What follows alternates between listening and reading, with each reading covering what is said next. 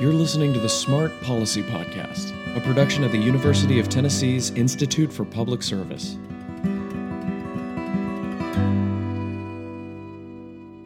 If your plan is for one year, plant rice. If your plan is for 10 years, plant trees. If your plan is for 100 years, educate children. This quote from Confucius is about two and a half thousand years old, but it rings true in modern Tennessee. Youth education has been a significant policy focus in the state for several years now, and education reform is one of Bill Lee's biggest targets for his entire tenure as governor. Fortunately, mental health and substance use prevention has become a significant part of this conversation. 26% of our young adult population meets the criteria for a substance use disorder. And it's a problem that we really can't afford to ignore because this is our next generation. In 2020, the Tennessee Together Student Survey found that the average age for first using a substance was 13 to 14 years old. Identifying and intervening at that age is thus crucial. Most of the time, however, the problem isn't caught until later, usually when the person is about college age. What I've found is that if a student's going to drop out of college due to substance use, it's most likely going to be second, late in their second term or second year um, and into their third year. And that to me lends itself to an alcohol use disorder because alcohol use can be a insidious and, uh, and slow growing issue, right? My guest this month is Nathan Payne. Director of Collegiate Recovery at the Tennessee Department of Mental Health and Substance Abuse Services. We discuss how the attitudes on college campuses have changed over the last decade, becoming much more proactive about addressing unhealthy drinking habits and preventing substance use disorders. After all, if we're going to make a dent in this crisis, we have to head the problem off before things spiral out of control. We have to get through to the next generation. Yeah, so my name's Nathan Payne. I'm the director of the Tennessee Collegiate Recovery Initiative. And so, what that is, is a program that runs through the Department of Mental Health and Substance Abuse Services. And, and, uh, and the primary purpose of that program is to just um, bring more conversations to college campuses about recovery and recovery support, uh, raise awareness about students that may be struggling with substance use and, uh, and mental illness and what I found is that when I was attending college, that these were conversations that were only had in a few settings. I've always seen that, you know, there's obviously been little pockets on campus of individuals who are passionate about helping those who struggle with substance use and mental health, um, like counseling centers, uh, some individuals in student affairs and but what I wanted to do was really catalyze a greater movement on college campuses to talk about this because the primary purpose was to support students who are in recovery and uh, and to advocate for students who are in recovery. And the way that I saw us going about that in the best way was to start with conversations. Uh, I think that all lasting change has to start with a conversation. If you're not having the conversation and if you're not having open dialogue about something, then you're not going to see sustainable change, in my opinion. What kind of conversations were lacking, do you think, in the college space? Primarily just being real about the fact that this is an issue that young adults struggle with. So, nationwide, uh, 24% of young adults meet the criteria for a substance use disorder. And then in Tennessee, it's actually 2% higher. So, 26% of our young adult population meets the criteria for a substance use disorder. So, that's over one in four. Yeah and it's a problem that we really can't afford to ignore because this is our next generation and i think that a lot of this stuff um, is perpetuated because of our and i don't know if, if fear would be the right word but i think that it's it's perpetuated at least in part by a aversion that we have to having open dialogue about these things. And so what I do with the recovery ally training is I come at it from saying like, "Hey, I'm a person in long-term recovery, right? And I'm telling you that one of the worst ways that we can talk about this is to not talk about it. So let's start there. And then, you know, we can adjust the way we conversate about these things from that point. But let's start here. Let's just start on the fact that we're not talking about it enough. And then we'll, you know, we can get real specific and technical in our conversations. But that's my job. That's one of the big things that I see as my role as director of the Collegiate Recovery Initiative is just to come in and say, all right, shake things up a little bit and like let's talk about it what do you think was contributing to the hesitancy? Because uh, I think in general Americans have a problem with opening up about difficult topics. I mean, death, for example. A lot of times we don't like to talk about that. But what do you what, what do you think was contributing to this in general? I, I think it's really interesting that you you bring up uh, you know having a difficult time talking about death as well. Um, you know, I've done this training a bunch, and uh, and I've been in this position officially for almost a year now. Um, I've been working with college campuses for over two years now. So I think that substance use, substance use disorder, um, and a lot of mental illness, and and some of the things that uh, unfortunately often go along with this, such as suicide and suicidal ideations, they're hard to explain, right? And I, I think that's part of what it is with death as well. Um, these things are difficult to really define. And I think that when we can't define something, I used to have this like sociology professor. Anyways, he was talking about how um, we are so uncomfortable with what we don't understand to the extent to which we've, you know, created names for it, right? We've even labeled that which we don't understand, such as phenomena and, you know, different labels that we give to things that we can't quite define. And I think that that's that's uh, one of the reasons that we don't talk about substance uses it's it's very complex.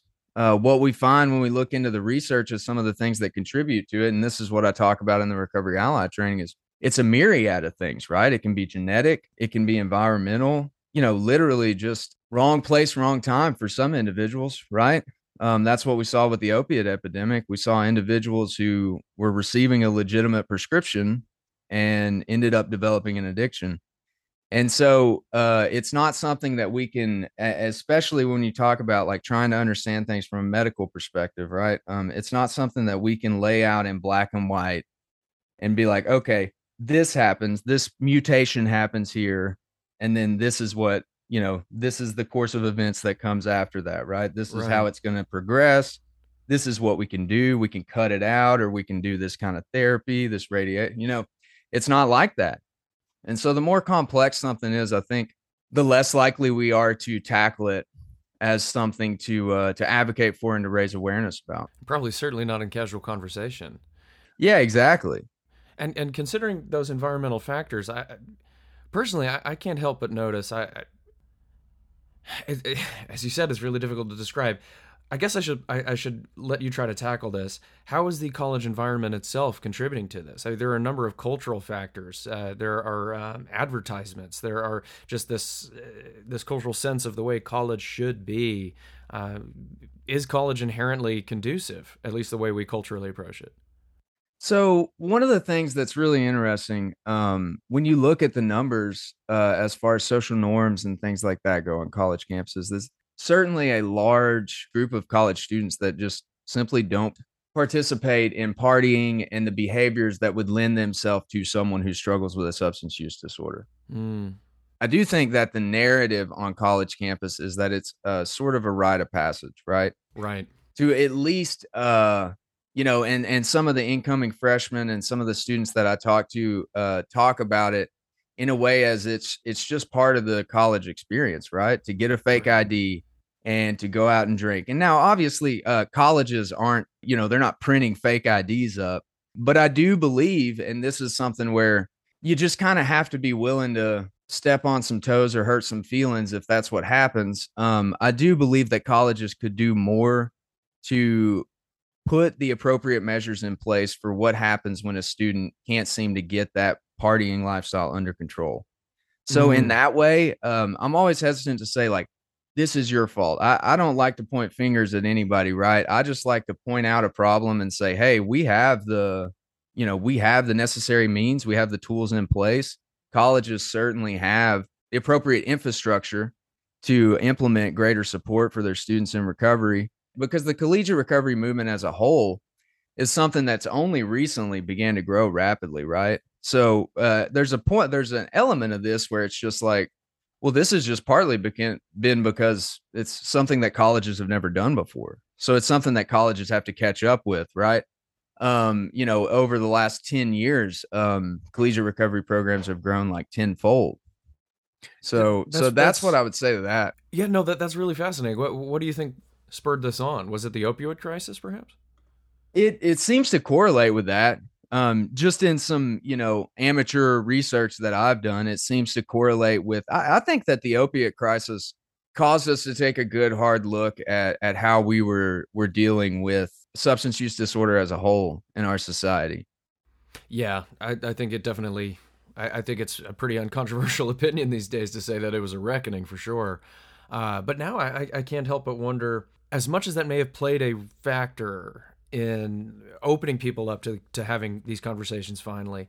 What's interesting, just looking at the aggregate data, I do see that amongst the younger generations who are just now in, in college, opioid use is is way down. Uh, there's a, there's a lot of concern and fear uh, justifiable fear. They're they're they're listening to the warnings. They know that pills can be contaminated with fentanyl and stuff like that. But at the same time, uh, I understand the Collegiate Recovery Ambassador Program at UT, and we'll talk about this, found uh, in some of their surveys of college students that uh, alcohol was seen as a bigger concern among students as opposed to uh, what we might call the more traditional hard drugs. Does that line up with what you're seeing more at a statewide level? Oh, absolutely, man. Um, the opiate epidemic, what I saw with it was just a greater push to understand substance use disorder in general. Mm. What we see is that typically, if a student's going to drop out, and again, this research has been sparse, what I've been able to uncover, but what I've found is that if a student's going to drop out of college due to substance use, it's most likely going to be second, late in their second term or second year, um, and into their third year. And that to me lends itself to an alcohol use disorder because alcohol use can be a um, insidious and uh, and slow growing uh, issue, right? So if a student has a predisposition to this, alcohol use is one of those things. And I think that, that I think it's great to see that our college students um, are listening to the warnings about fentanyl laced pills and things like that. Because the reality is, when you talk about opiates today, or heroin, or um, you know, it's it's even been found in some nerve medications. Yeah, one one pill literally can kill. Um, but with alcohol use, it, it takes a little while for the consequences to really start to pile up, right? Decades sometimes. Yeah, absolutely. So I always say when I try and make space to say when I'm talking, I'm not trying to start a new like you know temperance movement or Washingtonian society or anything like that on college campuses. I don't think that's realistic, and I don't want to do that. I'm not trying to be the you know the uh, drugs are bad guy. Um, although sometimes I've been asked to be that guy. Um, that's not my goal. My goal is to have open conversations about these things and at the very minimum plant a seed. And I think that collegiate recovery programs do that as well, right? So when I was in my um, active substance use, there were people who tried to intervene that may have walked away from that situation thinking, well, I, I did nothing. But I remember every one of those interactions. Mm. And it's my belief that those culminated into me reaching a state of crisis, of internal crisis, to where I was finally willing to, where so many people were like, dude, like, you got to get it together. Like, I can see this happening. This has happened to so and so. You're headed down this path. And I'm like, oh, one person said it. And then it's like, oh, two. But when, and, and I think that this is some of the weight that collegiate recovery programs can carry. You know, when your institution is like, hey, man, like we see you heading down this path and we want to support you, right? Uh, we want to help you get back on the right track. That can carry um, immense amount of weight in an individual's recovery journey. You also mentioned you said the second or third year. That's about the time I'd imagine most of these students are turning 21 and gain that buying ability legally. And they no longer need that fake ID or anything like that. Yeah. So it's another contextual uh, factor there. Yeah, absolutely. I would say that that, that certainly has no small part to play in it. Um, I know that for me, of course, I got into recovery when I was 20, so I've never bought a legal drink of alcohol, but uh, I know that certainly as you know, the mile markers, right? The freedom as the freedom continued to increase. When I turned 16, um, that's when I went from doing opiates recreationally to um, you know doing them consistently because I had mobility. Um, mm. I could go everywhere that I needed to go to get them. And then when I turned 18, it was just, it was nearly game over because legally, uh, nobody could say anything. Right. Except for the police. Right. Tried to say a few things. Your story is actually really quite interesting. Um, would you mind sharing what it was, the scene that finally began that true uh, recovery? Yeah, absolutely, man. So when I do the recovery ally training, and, and I've already spoke to this just a little bit, part of what I try and do is I try to bring as much of my own experience in to validate some of what we've already proven and what we already know about helping individuals that struggle with substance use. And one of the things that we know about the initiation of recovery, and I don't think that we've been able to get away from it, um, and I and I don't know that we will, just because of the nature of substance use, is that um, it's almost recovery is almost always initiated by some kind of crisis, right? Right. And I, I personally have not seen anybody embark upon a recovery walk that doesn't go through some kind of crisis um, in in some extent. And what I like to do is really break down that crisis and talk about what that looks like. Because you may say, "Well, I got a buddy who, you know, they never went to jail, they never were homeless, they never lost a job, but they just entered recovery, right?" And so that's that's amazing when that can happen, and that does happen. Um, but I would argue that that individual experienced some sort of crisis internally. You know, for me in my recovery journey, like I said, when I turned 18, it was really all but game over as far as my substance use went. It was definitely, it, it had stopped being fun for me at that point, right? Right. I was completely on autopilot. I didn't enjoy living the way that I was living. I'd be remiss if I if I didn't say that there was there were uh, brief patches in that time period in my life where I would be using and I experienced, you know, euphoria or whatever from it. But on on a whole, and and I think that this is something that happens for a lot of people who use substances. Uh, the good the good or the bad far outweighed the good, right? Mm. Um, so I had gotten to that point. Really, I had lost all faith in myself at that point, and uh, and in my ability to pull myself up by my bootstraps or anything like that. You know, I did not have any bootstraps really to pull myself up by. Um, I had some worn out Converse, uh, but uh, but um, anyways, so you know, I ended up being uh, homeless, mostly couch surfing. For me, I had this uh, really cool thing that I would do as your friend, and I would show up at your house, and then I just wouldn't leave until you asked me to. and uh and just kind of like, you know, real awkwardly avoid conversations about what I was doing for the rest of the week because I wasn't doing anything. Mm. And so I was hopefully sleeping on your couch. But uh so I would couch surf and and I lived out of uh out of a Chevy Tracker for a little bit, um, which is a really small vehicle to live in. And um ended up getting you know, put in jail for a little bit of time. Uh, around Christmas time, I got picked up. I was doing that thing where I was couch surfing and there was a knock on the door and uh, they were like, "Yeah, is James Payne here?" Which is my legal name. Uh, Nathan Payne's my alias, and um, I uh, not real clever when I think of aliases, but uh, sounds like you stick to Bible names, so at least yeah, consistency. Yeah, yeah, right. No, and uh, and they they said is James Payne here, and I was like, uh, yeah, that's me. I don't know if I thought it was Publishers Clearinghouse or what, but it was definitely the sheriff's department, and they were definitely there to take me to jail. And um, you know, they talked about, uh, hey, we've got a warrant for your arrest, and I was like, oh yeah, uh, I was going to turn myself in after Christmas, and uh, he was like, oh, after Christmas, eh? And uh, I was like, yeah, and I'm thinking in my head like, oh, cool, he's going to let me go. Let me turn myself in. But they don't do that when they have a warrant for you. If they find you, they're going to take you.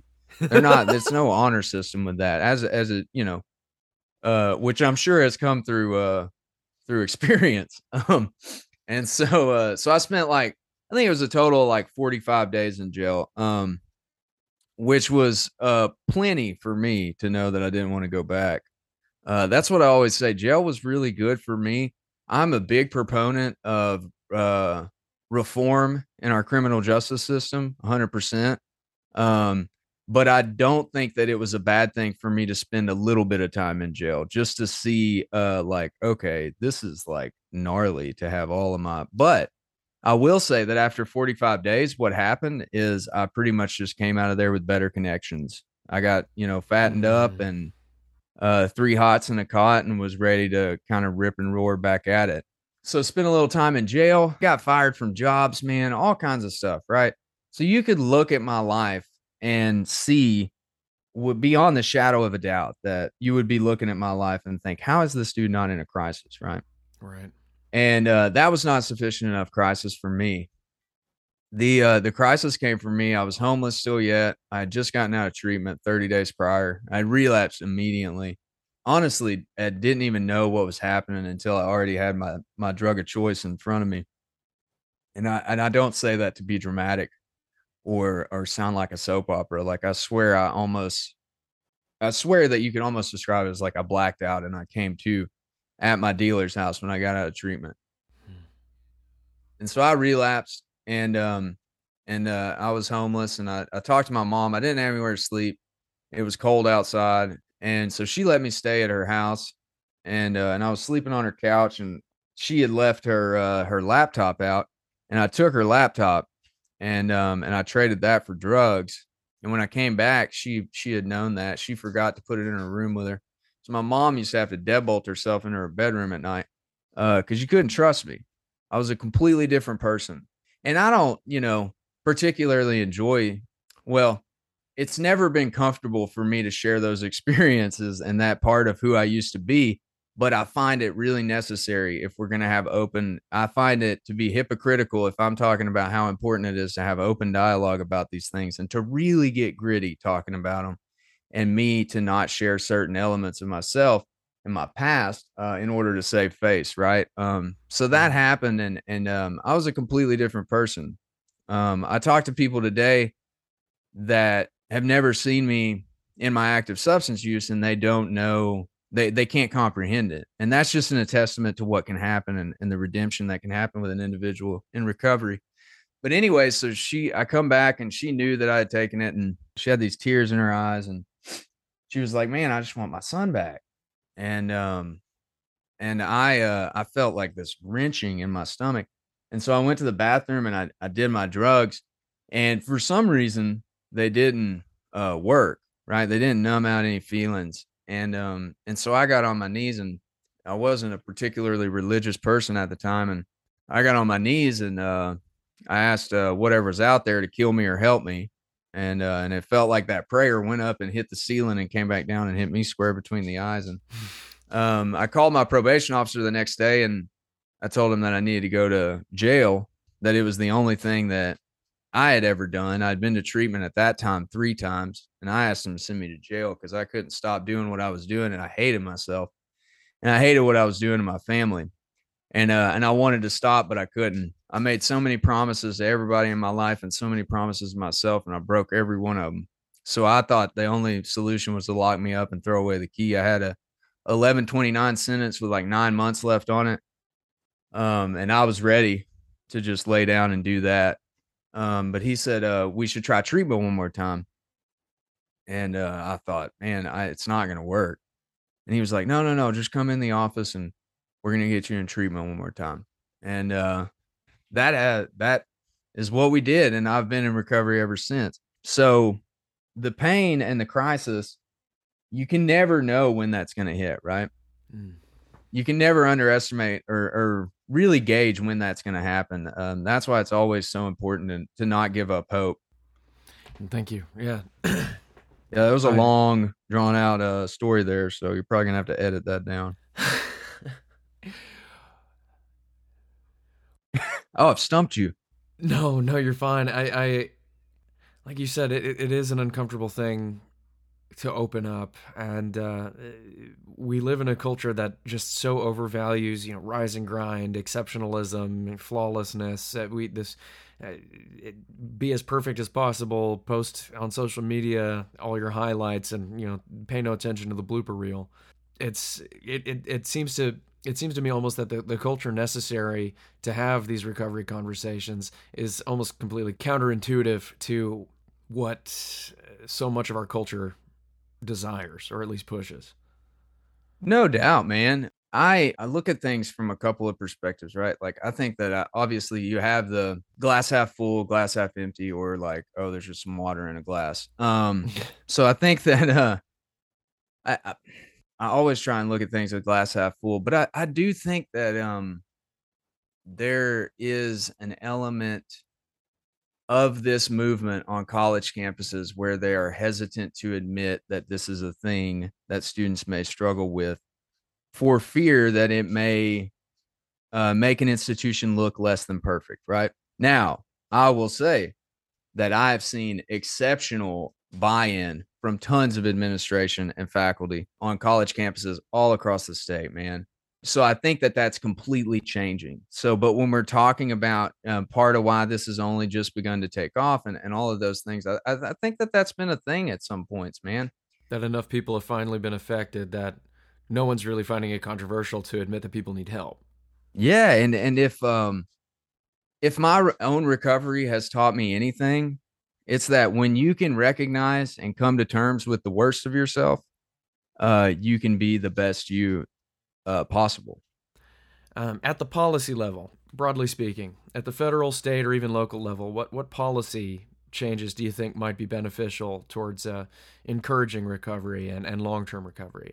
I know you mentioned, for example, criminal justice. We don't have to talk about that per se, but criminal justice reform is really important, and uh, increasing access to treatment for indigent individuals, and and that's something that I've seen great strides in by our legislative body. I think there's always more room for improvement there. Um, but uh, but yeah, I think I, I, could go on and on about this for days. One of the things that I think is interesting is um, any any sort of legislation that recognizes okay, you have an individual who has lost control, right? You have an individual that needs. That's one of the things I talk about when I talk about the recovery allied training is that it takes a mess of help just to stand alone, right? I had to come to believe that and I had to come to accept that. And I think that's a fundamental part of the human experience. We need social interaction, we need individuals to some extent. So, recognizing then, though, that the important thing is to learn to develop some autonomy and mm-hmm. um and to learn to develop a sense of responsibility for your life is important right so I, i've been always been a huge proponent of recovery courts and i think that if we've ever seen a failure in a recovery court system, it's just for the fact that it doesn't receive enough funding to mm-hmm. to really put the appropriate. I worked on a recovery court for a period of time. Um, I saw a lot of success in that. I think, um, uh, which again is another thing that I've seen funding increases for, which is just super rad. Any sort of legislation and policy that recognizes that individuals need help and the help that comes from us is empowering them is going to be one that I support recognizing that these individuals should not be cast out. That's part of, again, going back to what I said at the very beginning of this, that's part of why I try to lean into the discomfort of talking about exactly who I used to be and exactly what my life used to look like in every element, right? So, how it played out behaviorally, what was going on in my head, all of that, because I feel very strongly that it would have been super easy to cast me out Mm. thank God that that probation officer I had that one day was like, no, you need to go to treatment, man. You don't need to go back to jail. It saved my life. So, but it doesn't matter how much funding, how much policy, how much anything we have if we don't have individuals willing to talk about these things openly.